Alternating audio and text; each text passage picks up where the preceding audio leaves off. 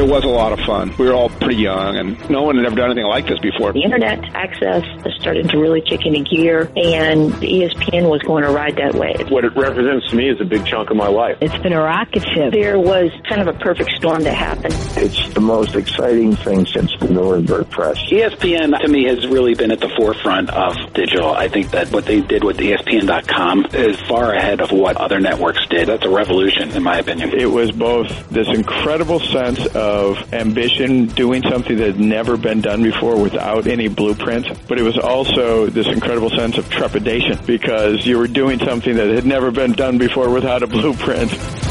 ESPN.com at 20. How the internet has changed the delivery and consumption of sports.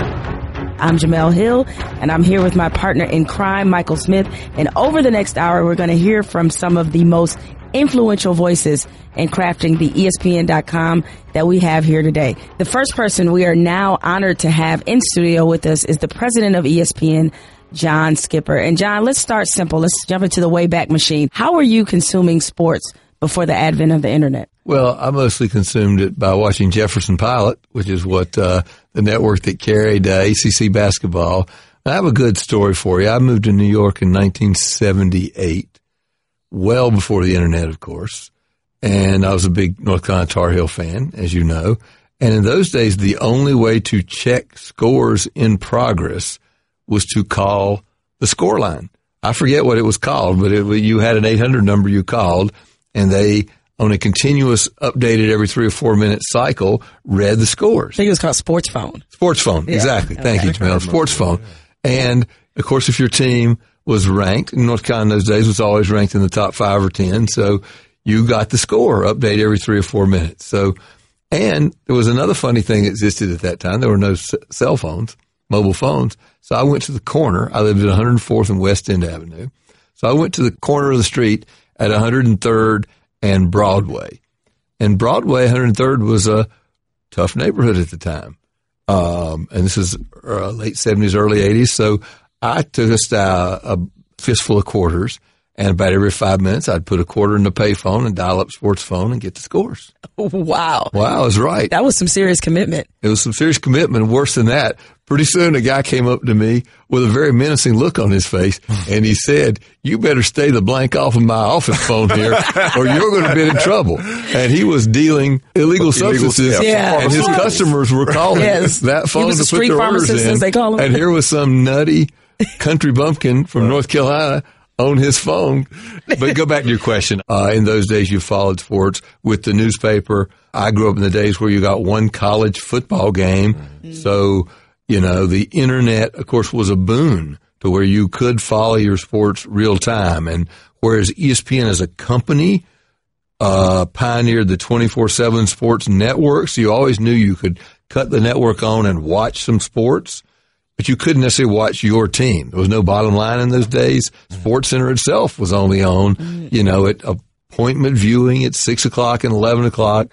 The internet blew everything apart to where you could follow your team in real time all the time and get score updates, et cetera, et cetera. I struggle to the ESPN.com, we are 20 years, so that's more than half my life. So I would have been 15. I struggle to remember the days of dial up. Like nowadays, mm-hmm if a page doesn't open or doesn't load immediately, I get frustrated. I'm calling IT. Uh-huh. Like, what's going on? I mean, can you kind of just take us back to the to the beginning uh, of of ESPN.com and and what the internet was like then, and, and, some of the some of the struggles, some of the issues that presented themselves yeah. when first coming up with this. I can't take you back to the beginning. I, I came onto the scene in 2000.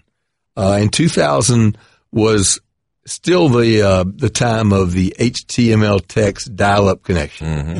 And I came from a magazine print background. So the first thing I did was work with the then current art director, a fellow named Dan Benshoff, who still is here.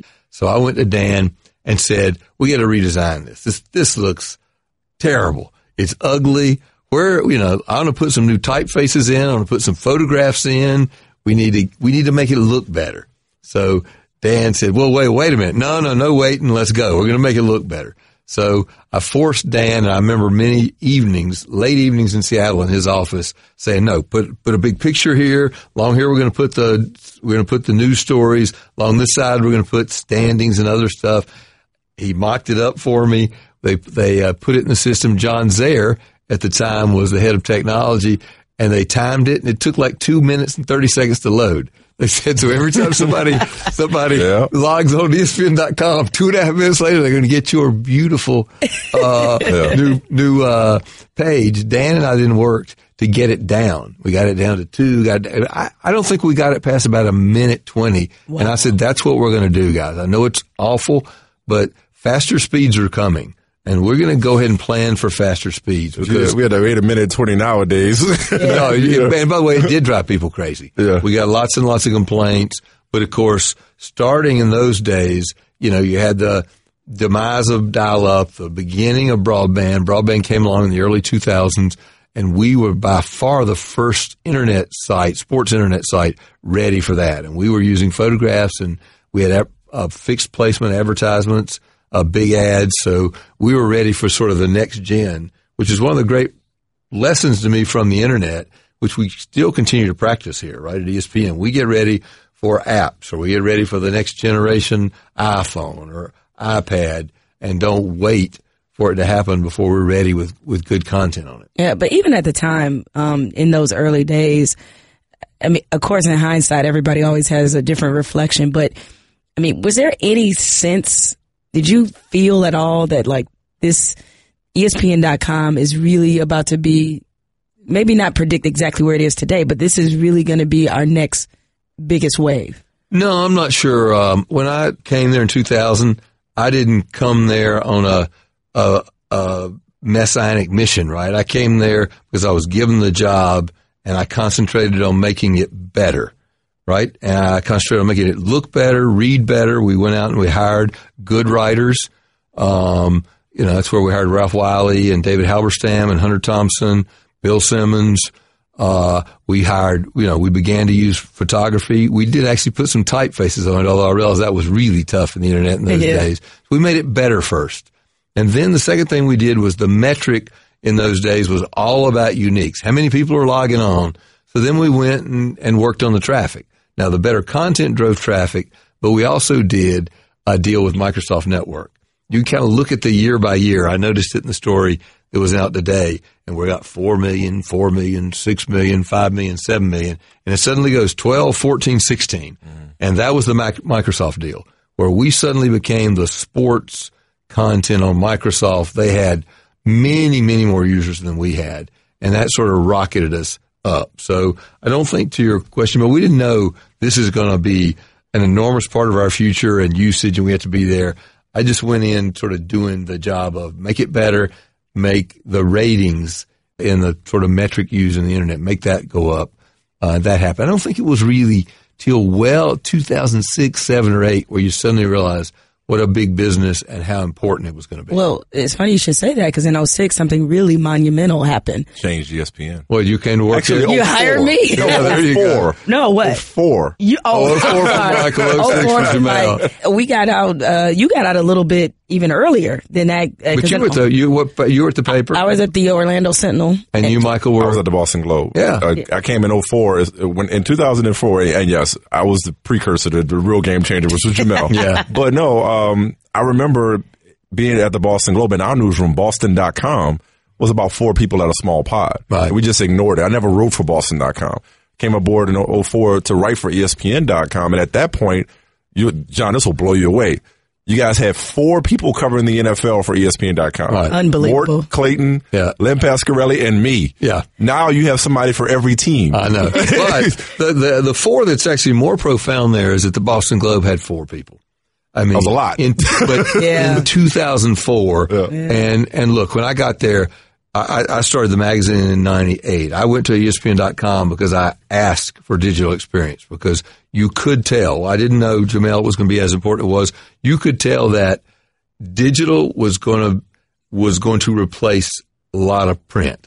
You didn't think it was going to replace television, but you thought it's going to replace print. So the Boston, that's a cautionary tale. The fact that the Globe and the Times, the, the Times, the Free Press, the Morning News, these guys all resisted it. Yeah. Where Steve Bornstein, uh, president before George, Dick Glover, who we hired to do this, these guys embraced the internet. Yeah. Went out and, and worked with Starwave to launch in '94 before I, well before I was here.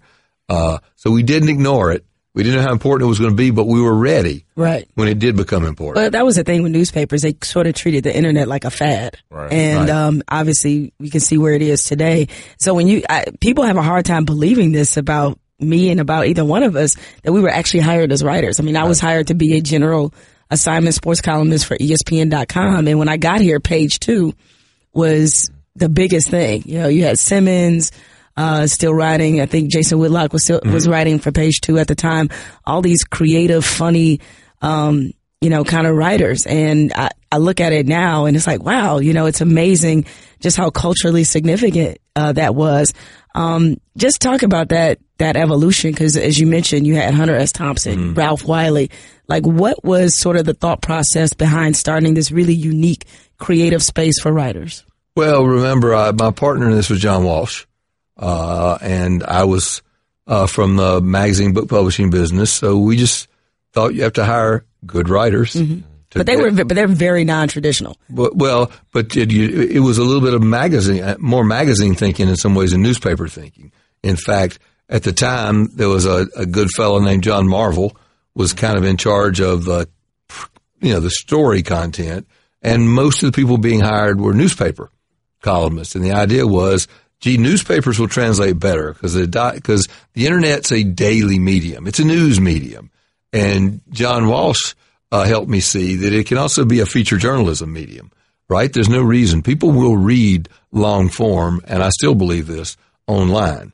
I do think that a printed magazine is still in some ways the most pleasant way to read a long story. But you can the the the um, advantage you have online is infinite space without the cost of paper and ink, which is why long form really now exists online. If you look at what newspapers do now, they can't afford to do significant long form investigative magazines uh, are declining in terms of what they can produce and do. So the appropriate medium to do long form now is is the internet, and I think again, mostly thanks to my friend John, I think we saw earlier that that's where that was going to go was online. A couple, couple minutes ago, you, uh, you brought up, you know, just the iPhone, and you literally can consume everything ESPN on your phone, Yep. on your mobile device nowadays. Really fascinating how that's evolved. Uh, I remember the ESPN phone. I, I have one. You still got it? Keith Olbermann gave me his. You got to bring that back. I we, remember prob- we- ESPN we probably won't bring that back. Uh, the ESPN phone now is whatever phone you happen to have. Yeah, well, Download much. the app, and it's an ESPN It's a- phone. and it's an amazing app. I mean, I, I you know, seriously, Kosner and Ryan Spoon and those guys have done a great job. But that was the lesson there. We did the phone. We don't want to be in the hardware business or the distribution business. Mm-hmm. Gotcha. And we briefly lost our minds and thought we did want to be. I it kind of cool for a second, but uh, when did you But realize? there's that- nothing cooler than that app. No, Right. On, a, on the on, iPhone. a, on an iPhone. We, we could put the ESPN phone right in the box with like ESPN Hollywood, like Oh, things yeah, that didn't right. quite work out that when well. did you know this would be a game changer, though? The phone. I, I think you know. I think we knew pretty early, early on for smartphones and for tablets that the quality of the screen and how well you could see, m- a- and, and the amount of information you could carry with you, uh, that that would be a pretty significant matter. You know, when, I can't remember when we started to watch ESPN, but we started uh, when you asked the question when, mm-hmm. when was 2004, 2005, mm-hmm. because the rights deals we did starting in the fall of 2005, we went to get all of the rights we got for any device because it did occur. George was the president then, and, and George had the smarts to sort of see that at this point we're no longer buying television. We're buying content to distribute on whatever platform. ESPN, I'm proud to say, was the first uh, television network that saw what was going to happen, and we, we're the first network to be able to distribute our content on every platform, and the first network to have an authenticated television signal, so if you have a television subscription, you can get it on whatever uh, device you want to watch it on. Now, the it, it is smart that the people is appropriate that the people running a sports network would realize that because no content works better than content you have to watch live. So sports is what really drives uh, any kind of uh, television content online. Most of what's online is disruptive to television Doesn't have to be disruptive in the case of ESPN. Well, that it's funny you use the word disruptive because um, just think about how we consume highlights now versus how Right. we did before because uh, mobile has changed that completely. Right. And um, a- as big of a boon that the internet has been, and certainly with what we've done in the digital space, is it seen as a compliment to the TV side or is it seen as a competition to it? Well, I think it's a mistake to think of it as competition because as long as people are consuming ESPN content, however they want to consume it, it works out fine for us. We just have to figure out how to make it work out, right? You have platforms and media that are easier to make money off of than others. Now you can't lead that to believe that you can make people consume on the platforms that are the easiest for you to make money on. You have to let people consume on whatever platform they want to consume on and figure out how to make money on that platform. So that philosophically is what we do. Um, and the consumption of sports goes up, right? That is one thing that, that we figured out early and Artie Bulgrin sort of helped us figure it out out of research in New York is these things forget whether they're complementary. They, they actually self reinforce each other. So if you watch more content, uh, ESPN content online, you watch more television. If you watch more television, you listen to more radio. So all of these things tend to be self reinforcing. Uh, as long as we make sure that the content they get is on ESPN. ESPN was the ultimate disruptor, right?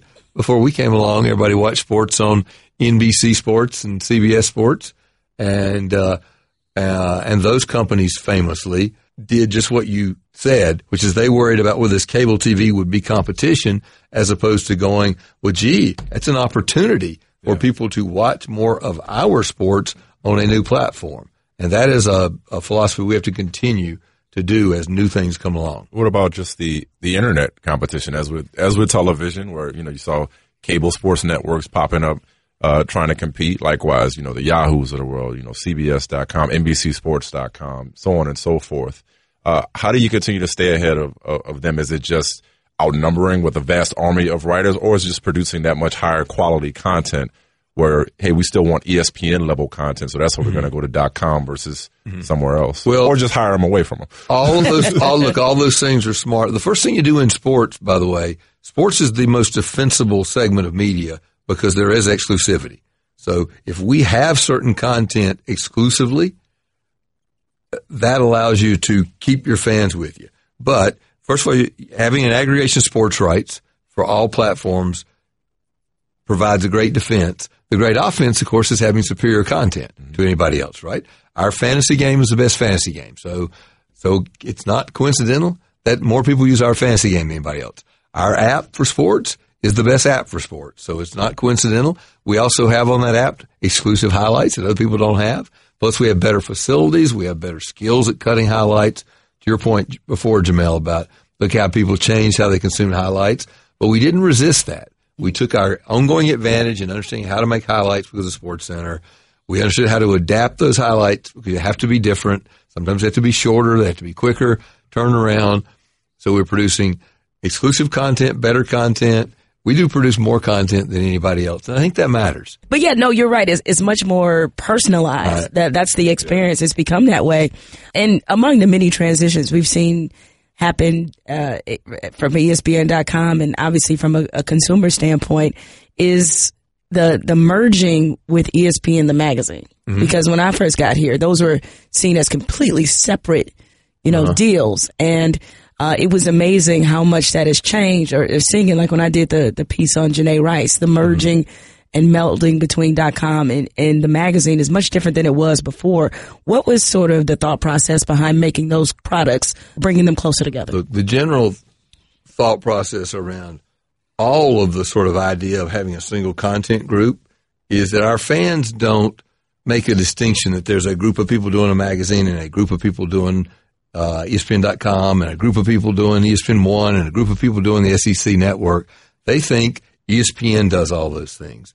So we've tried to make it as um, transparent as uh, possible that content just comes from ESPN and and and they're just platforms. We're just looking to distribute our content on the best platform for that content, and frankly, we're use, looking to use the content multiple times. Uh, uh, as uh, I, I know from experience that it's impossible to consume all the ESPN content. We get ourselves carried away sometimes, right? No, Gee, not we- us. well, yeah, exactly. We, you know, we produced a feature and it ran on Sports Center. Well, I don't want to put that in my show, and I don't think we want to do a story about that in dot com. It's like a fraction of our fans view any portion of our content, right? We have 115 million people a week. Uh, and yet the average sports center, you know, has a million to two million people watching and the average, uh, you know, dot com every day, there's maybe 20 million people, but that means there's 80 million people who didn't see it, uh, who might be interested in it. So it's distributing it to as many places as possible, getting the best use out of it and just being, not, not being, um, siloed, right? Where all you care about the magazine is doing magazine stories. It's funny you said that because uh, remember when E60 first launched? Yeah. Uh, and was that 07? Uh, the concept of doing companion pieces was foreign. Yeah. Now it's common sense. you know what I mean? But back then it was like, well, you mean we got to write a piece to go along with the story on television? Like, what is this dot com thing we're trying to well, you think with? about it when you if you you watch even a very well produced television piece of seven or eight or nine minutes. Um, generally, if it's good enough piece, you want to know more, right? So you have the companion piece. I've I've never watched a great piece that I didn't think, gee, I'd like to hear from somebody else, or I wish I understood a little background, or I had an illustration that laid out something I didn't quite understand in the 30 seconds that a piece could give it on television. Um, and then when you write a great piece on tele, uh, for the magazine, you want it to come alive, right? You want to see those people. It's, it's, you know, uh, one of my favorite magazines, uh, is the New Yorker. And, and if I could change anything with the New Yorker, it would be like anytime there's a story, I want to see maps. I want to see charts. I want to see people so that I don't have to just look at text and imagine, you know, how the Balkans, you know, are divided. You know, I want to see an illustration of it. So on television, you can only do so much. In a piece, you can only do so much. When you open up ESPN.com, what are you going to say to yourself? I want to see more of this. Uh, well, I, you know, what I mostly want to see more of is very well written, high quality stories. Uh, you do want to see it load well. I still care that it looks great. I mean, one thing I like about the new ESPN.com is aesthetically it's very pleasing. It's simple. It's elegant. Uh, it's easy to navigate. The hardest problem that I could, whenever I was managing ESPN.com, the thing I never made personally, I never managed to make much of a contribution to is the navigation and being able to find all the stuff. The greatest single frustration I still have is I'll get an email from somebody saying, I, I got a great piece coming up on Tuesday. I'll be busy by Friday. I'll take the email. and go, oh, I'm going to go on now and find it.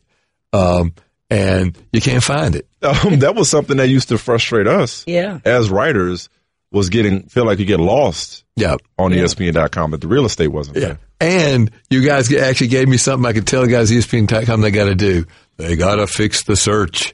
The search is not good. Yeah. So we produce all this great content. You you tap in, you know, a story you wrote, Jemele, and and you can't find it. Yeah. Um, so there you go. That's the one thing I want to see. That's that. the one thing I want to see. Really, really good search. Now you mentioned not being able, maybe our navigation aspect could use some improvement, but I think the combination of how social media has really helped the digital space blossom because now it seems like everything is so shareable mm-hmm. and so portable. How have you seen social media aid and complement the growth of ESPN.com over these last maybe decade or so? Look, we mostly think of the more important social media platforms as places where we can distribute content. So it's up to us to figure out the right way to use those platforms to further the consumption of our own content. So you can see, for instance, with Twitter, we've actually done quite well with them by aggregating hashtags around big events we do and with embedding video in them. Uh, it doesn't g- give me uh, much of a thrill to see uh, tweeting just you know about nothing. What gives me a thrill is to see tweeting where we're sharing our content. So I think we got to use it to figure out how to further distribute our content, get people to tune into things, to pay attention to things. I think we do it pretty well. Once again, if you look at sort of that philosophy of let's adopt stuff, let's figure out how to make it work, we we've done that. I mean, we haven't resisted. We just did a big deal with Instagram, uh, which I think has been quite smart. So Are you on Twitter? I'm a consumer. I, I have a I have a I have an account. You I, watching? No, I'm watching. I'm not tweeting. There's no benefit for me to tweet. There's No, it isn't. Either either it's so phony. I mean, when you see CEOs who have a Twitter account that the, that the communications department is filling up, that feels phony to me. And there's no benefit for me to to put personal opinions. Uh, on- Flourish on the gram though. Huh? You can show us what you're doing on vacation. No, it's no, there's no point to it. I, I don't Lift need, jump like Tom Brady. I don't need that. I don't need that. The the uh, as a, a business person at this company, there are professional u- reasons for our company to use Twitter. Uh, I don't have. There's no incentive for me to Are you personally. like at John Skipper? no, there's no. I have no. There's only downside for me. You're me. not giving out that Twitter handle. Probably private. There's only downside. There's only downside for me on uh, on Twitter, and and generation. I'm just not of the generation that uh, you know. I have one of the best jobs in the world uh, without being recognized. Right?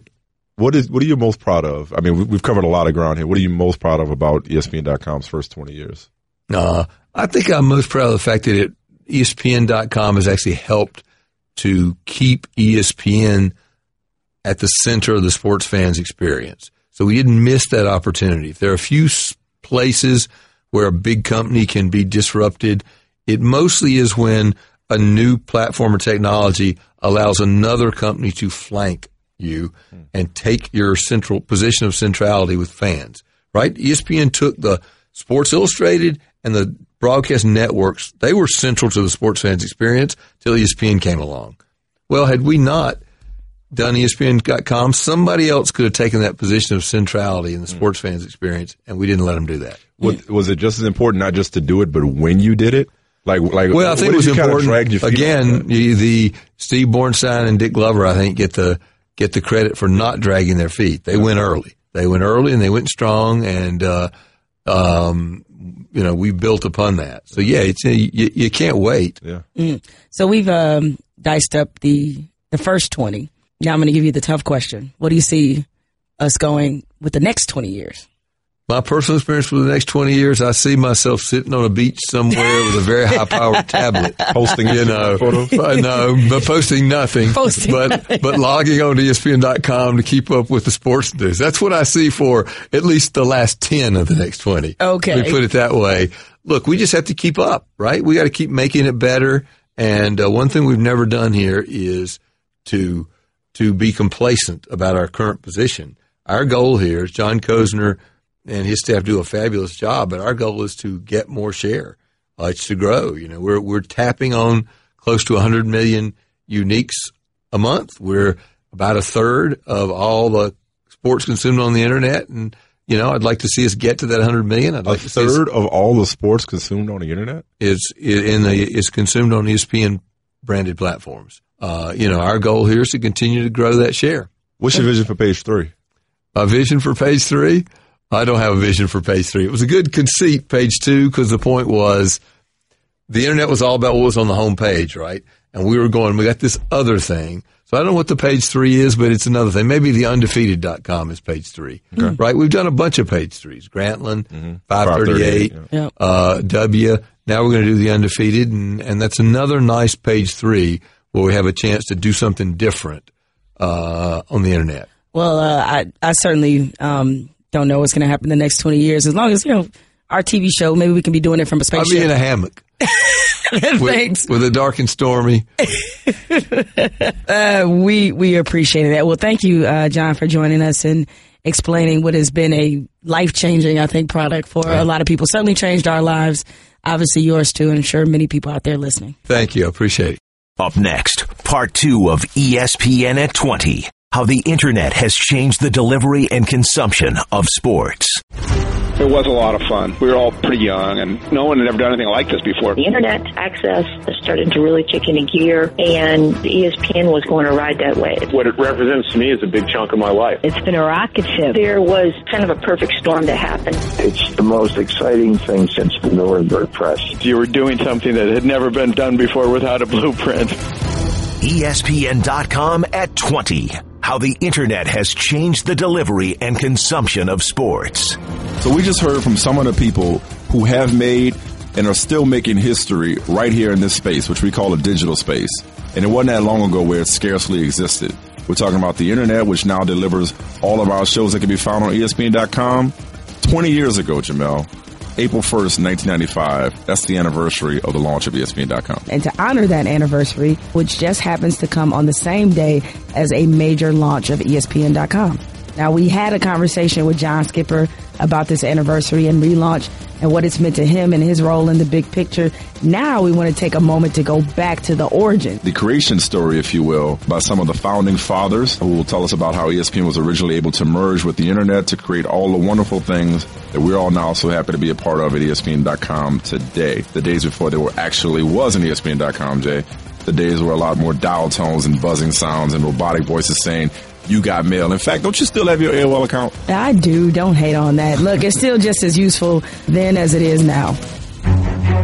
John Ourand, media reporter, Sports Business Journal. I remember being in college and I, we'd be at the bar and we used to ask the bartender to put one of the TV sets onto headline news because they were the, the only TV station that would scroll the scores at the bottom. And that, at the time, was the only way for us to keep up on out of town scores and find out you know, who was winning, and all of a sudden somebody would go from 10 points down to 5 points down.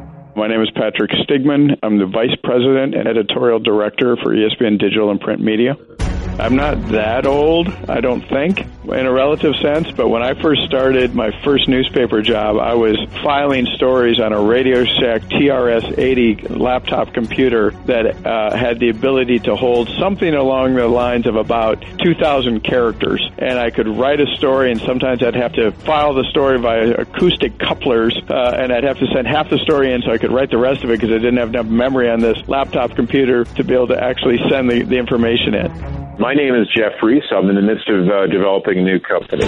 If you had a computer in your home in 1993, there was about a 2 or 3% chance, I think, that it was actually connected to something to the outside world. 97% chance that it was kind of plugged into the wall like a toaster oven. The bandwidth constraints and the technological constraints were frustrating. I'm Marie Donoghue, the Executive Vice President of Global Strategy and Original Content at ESPN. I started in December of 1998 at Starwave Ventures, the entity that produced ESPN.com under license from ESPN. I was very excited to be working in the early days of the internet, but incredibly frustrated at the slow load times, even for text. I mean, forget about video. And a lot of us were still on dial up, and it really was the prehistoric age of the internet. Dick Glover and I'm currently the president and CEO of Funny or Die. November of 92, that's when I joined ESPN. I was hired to run what was then a brand new division. In fact, I was the sole employee of it. It was to look at what were some opportunities to really grow ESPN. One of the things that we said back then was sports information delivered by computer was going to be important. That it was just obvious the computer was going to enable a lot of things. My name's Mike Slade. I'm now a venture capital guy in Seattle. I've been a high tech marketing and executive person for about 32 years now, ever since I came to work at Microsoft in 1983. When I was a junior in college, I started writing for the local paper, and while I was working there in college, the paper went electronic. So in 1978, it went from typewriters to a mini computer based electronic publishing system with a screen with text in front of it. It was the sixth paper in the United States to do so. And it was a revelation because I would work nights helping the sports editor put the paper to bed instead of going to preppy keggers. And um, I had the entire AP Sports Wire in front of me in an interactive way in fall of 1978, I would stay up till 12:30 or 1 in the morning doing what everybody now does on ESPN.com. I'm guessing there were under two or three hundred people in the United States who could do that then. All there was was most people just had typewriters or they had a sports section. And I got super excited about the notion of having kind of an unlimited sports section, a sports section with infinite size and always up to date that you could browse to your heart's content wherever and whenever. I went to Microsoft after Stanford Business School and kind of gave up my dream of being a sports writer. I was a fast sports writer, which was their ultimate compliment. had nothing to do with quality. Let's do speed.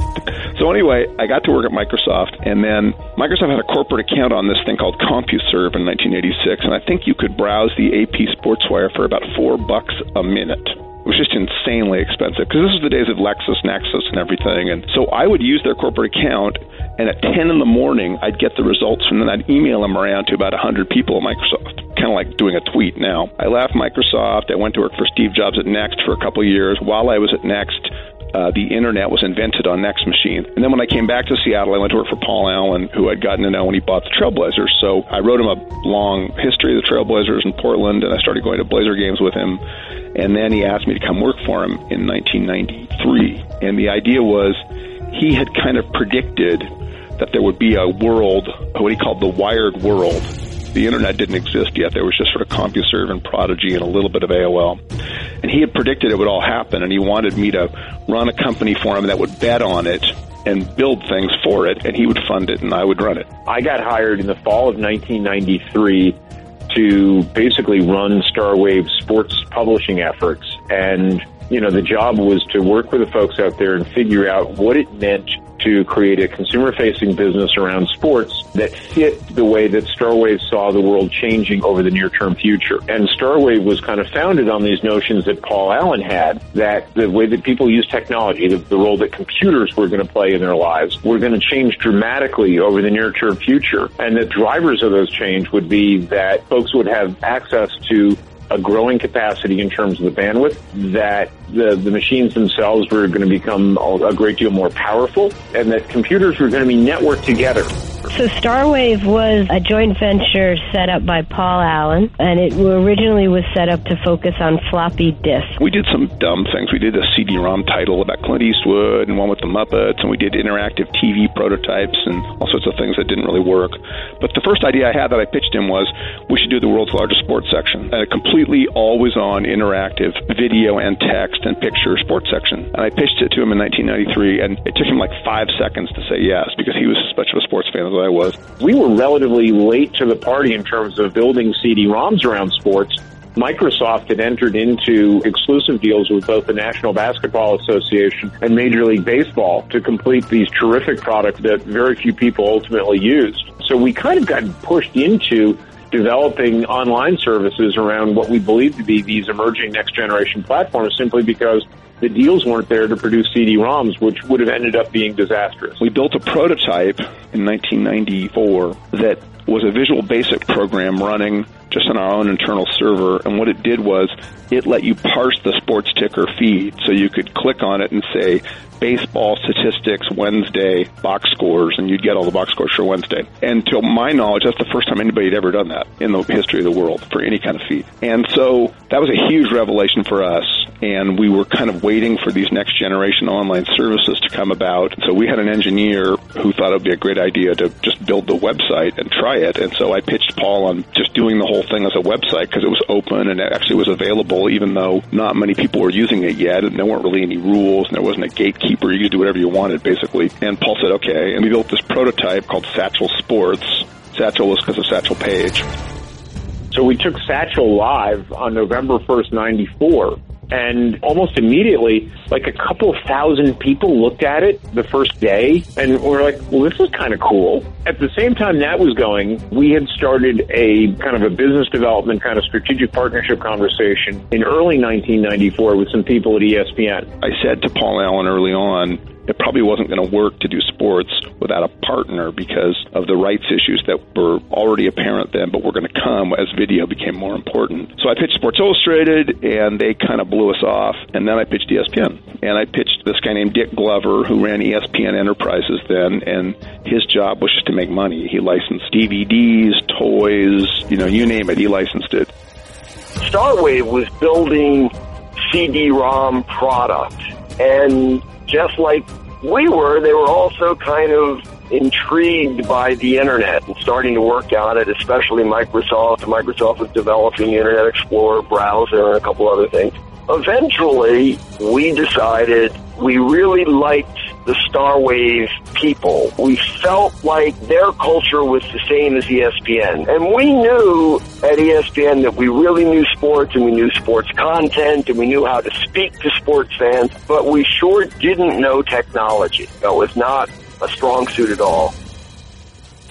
They had launched a branded service with Prodigy on April 1st, 1994, but they knew fairly quickly on that that was not the long-term future. Prodigy was incredibly limited in terms of what they could offer them. In fact, before they even launched Prodigy, they started having conversations with us about what form a partnership might take. And we basically negotiated on and off throughout 1994 and all the way into early 95. We had the deal with Prodigy, but we knew that Prodigy deal was a one-year deal, and we then met with Starwave and then started to negotiate a deal. So Dick said, we'd love to do a deal with you. We really like you guys. We, we think the same way but we have to have two and a half million bucks a year. I can't go backwards in this deal. It made me look bad. And I said, okay. So I went to Paul, and Paul was kind of hesitant to do the deal because he just didn't see why he needed to have a partner. You know, his Microsoft upbringing was kind of like, who needs partners? We can do it all ourselves finally, at the last minute, to sweeten the deal, Glover says, okay, ESPN had just started doing this thing called the crawl. The crawl was twice an hour. The bottom eighth of the screen would get taken over by a little ticker that had all the scores going by. It was called the 2858 internally. And it was a big controversy because it took up some of the screen real estate and was considered kind of sacrilege. Advertisers right off the bat said, absolutely not. That cannot be going when a commercial is on. Most production people thought it was really cool. Most fans from the feedback we would get, thought it was cool and it was useful. So Dick said, how about if we put into the 2858 the letters http colon backslash backslash espn.sportzone.com and it'll scroll by twice an hour. So we got the deal done and we realized like a year later this was like the single most innovative thing anyone has ever done in the history of internet marketing. And obviously we ultimately chose to partner with ESPN and launched fairly soon after the deal was signed. You had these guys at Starwave that were just um, passionate about what they did, smart as a whip, hardworking, big sports fans, married to this phenomenal brand, all this great content, likewise hardworking, passionate, smart people, and created a really, really good product. As the internet became more mainstream, and obviously a thing that wasn't going away, everybody kind of got it. And so once they all got it, ESPN stepped up their investment, and particularly once Skipper got in charge, and they doubled down, which was the right thing to do. So there you have it. The foundation was secured when ESPN and Disney bought Starwave, and from Starwave came such talents as Marie Donoghue and Jeff Reese. They definitely set the stage for John Skipper and for John Walsh, who have been building ESPN the magazine to really start to fulfill this great promise of the internet with some terrific and very unprecedented sports journalism. In about 2001, when John Skipper came over with John Walsh to run ESPN.com, I think absolutely John Skipper came in as a true visionary. He had come obviously from the magazine world, and I think he looked at the site largely as an interactive magazine and he really forced us to up our game both from a content perspective. We hired more writers, higher quality writers. Rob King, Senior Vice President, Sports Center and News. I grew up in Washington, D.C. As a result, we had a ton of newspapers flowing through the house. Newspapers from Washington, D.C., from suburban Maryland, from Baltimore, and I grew up really devouring two parts of the newspaper. The comics section, because I wanted to be a cartoonist, and the sports section. Damon Phillips, Vice President, ESPN3, and watch ESPN. I grew up in the San Francisco Bay Area in the mid 80s, and the way I consumed sports was through the over the air channels that we had, and the newspaper was my Bible. I'm Ryan Spoon. I'm Senior Vice President of our Digital Product and Design. I grew up in D.C. and opened up the newspaper, the Washington Post, and read the box score and studied them very actively. The Washington Post had a hotline, and it was an automated loop of updated sports scores, probably 15 minutes behind, with some very short analysis. So we were always a content engine, but John Walsh really brought the newsroom sensibility over to ESPN.com. I'm John A. Walsh, and I have been the executive editor of ESPN editorial content for 27 years at ESPN. Bornstein called us in one day and said, You know, I like the idea you guys did with the magazine, and I think that the internet could use more of a voice. So I said, I know David Halberstam, and he loves sports, so why don't we use him occasionally? I knew Ralph Wiley had a voice of black American sports fan. I called Ralph and said, Ralph, I would really love for you to do this. Ralph said to me, uh, I never forget the lunch, he said, I don't know if that still fits with the Ralph Wiley brand. I said, let's think about what you can create. That's when we started hiring investigative writers and longer form writers and folks like Hunter Thompson and David Halberstam. In those days, it really felt like we were producing a new version of a high quality magazine. There was just one article that made everybody stand up and pay attention, and that was when 9-11 happened. Hunter was on his last legs writing, but when 9-11 happened, that got all of his juices flowing, and he wrote this great column which was very controversial in the office because it wasn't about sports and people didn't want to run it. I called John Skipper and I said, John, we're running this. And John said, absolutely, we're running it. And it got us a lot of attention on the internet.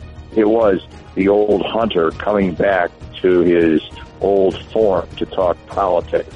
And it was fantastic. The one column that stood out for Hunter's four years at .com page two.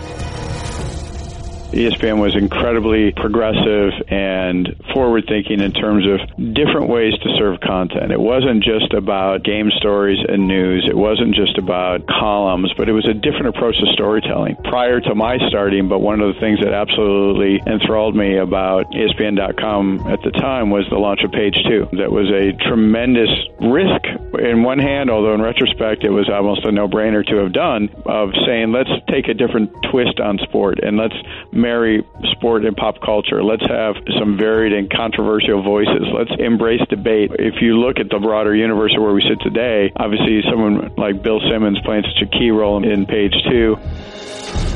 This young writer whom I had never heard of named Bill Simmons wrote a column about the 1999 ESPYs, which was not the ESPYs' finest show. And he trashed the show in a way and mid-story said, John, you ought to read this.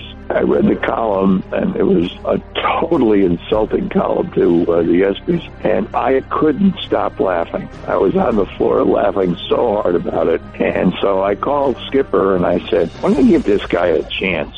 This is a really young writer, and it'd be great to discover a young writer. And so we gave Bill this chance, and it took off from there. That intersection of sport and pop culture and just sports essay writing was really game changing at the time, and I think brilliant foresight among folks like John Walsh at ESPN at the time for launching it.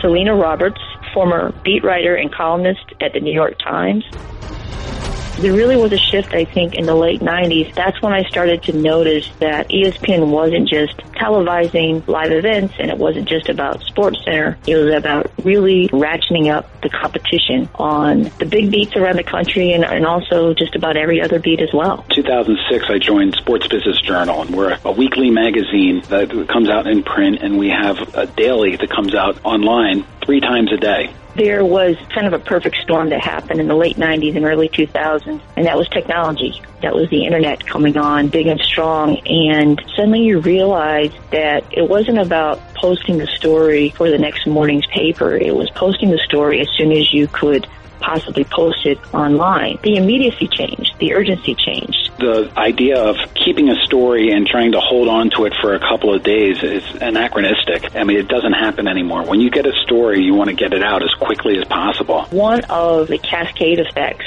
of ESPN.com and its growth is that it began to really broaden what sports was. In many ways, it's followed sort of the cultural tipping points. And I would say that it's really marginalized newspapers, you know, no longer were people looking at the New York Times for the national agenda. No longer were league executives looking at the New York Times and worrying about everything that was in its pages. They were also very concerned about what ESPN was doing and because ESPN was succeeding, you know, Yahoo Sports really started to crank up. The competition became very national instead of local and a lot of the newspapers took a step back to that process So I think that in many ways, the position I was with in the New York Times, you sort of saw it coming. You saw that the newspapers and places like the New York Times and Washington Post and LA Times, it wasn't their fiefdom anymore. The digital world had happened. Newspapers did not adjust as quickly and as, as with the agility that ESPN could and the resources that ESPN had, you know, really surpassed what the newspapers could do. I left newspapers and went to Sports Illustrated because I just saw the paradigm shift. I do feel that sports has outgrown print and I have gone into film and film development and program development because I saw the shift. Yep.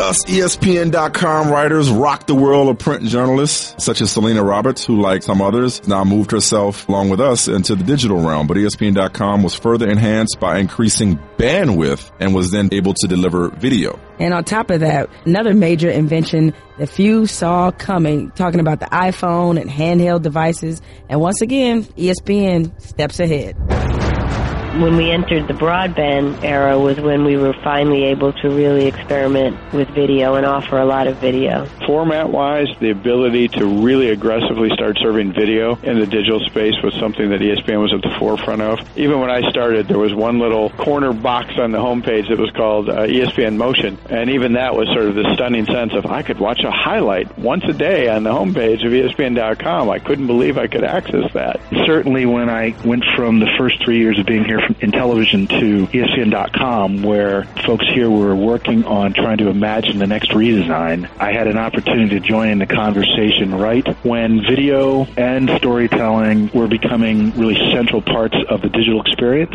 ESPN to me has really been at the forefront of digital. I think that what they did with ESPN.com is far ahead of what other networks did. I joined ESPN in 2008, and before that, I had a startup company called Sports TV Insider. And what we saw at the time was there was this convergence of all this great content being produced, and there weren't a lot of places to put it. As I was looking at that opportunity at Sports TV Insider, I heard about something called ESPN 360, and that was ESPN's broadband sports TV network. And when I heard about this job, I thought, wow, these guys get where the market is going. Fans have an expectation that any game is going to be available somewhere. And ESPN has made that a reality. Back in uh, 08, I joined the company and we had ESPN 360. Now it's called ESPN 3. Uh, we're doing over seven, 8,000 live events on ESPN 3 this year. There is demand and fans have really shown that people want to watch anytime, anywhere. And then obviously the incredible transformation of user behavior from desktop to mobile devices. We always thought mobile would be a hockey stick and take off, and mobile has not disappointed. It's over, it's about 60% of our online consumption now.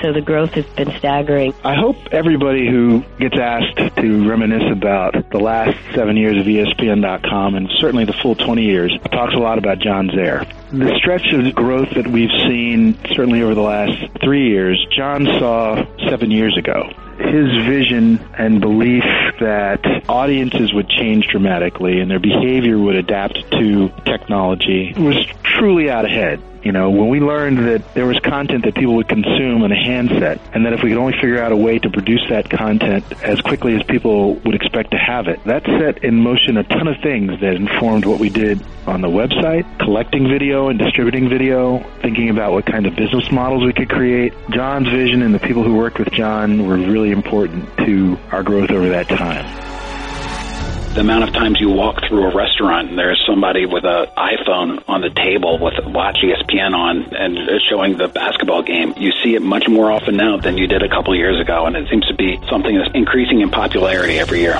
You can be on a train from New York City to Connecticut, which I'm on quite a bit, and watch people around you. They're watching programming on their phone. That technology is really fascinating because wherever they are, they can really get a great story. There really are no boundaries to, to how you can distribute and how you can get stories to people all over the world. And the ability to bring audiences great discovery of sports that they don't see much, whether it's cricket or, you know, in some cases, really until just recent years, you know, soccer for a lot of people in the, in the States. Maybe it's horse racing in India all these kind of things that really were cut off from everybody because of you know the lack of technologies. Now the door's wide open. Audiences expect every app to work immediately. They expect to see a live stream of every game. They expect to hear directly from the athletes. I think sports fans have even greater aspirations. They want to talk to a player. They want to play around a golf with Tiger Woods. They want greater access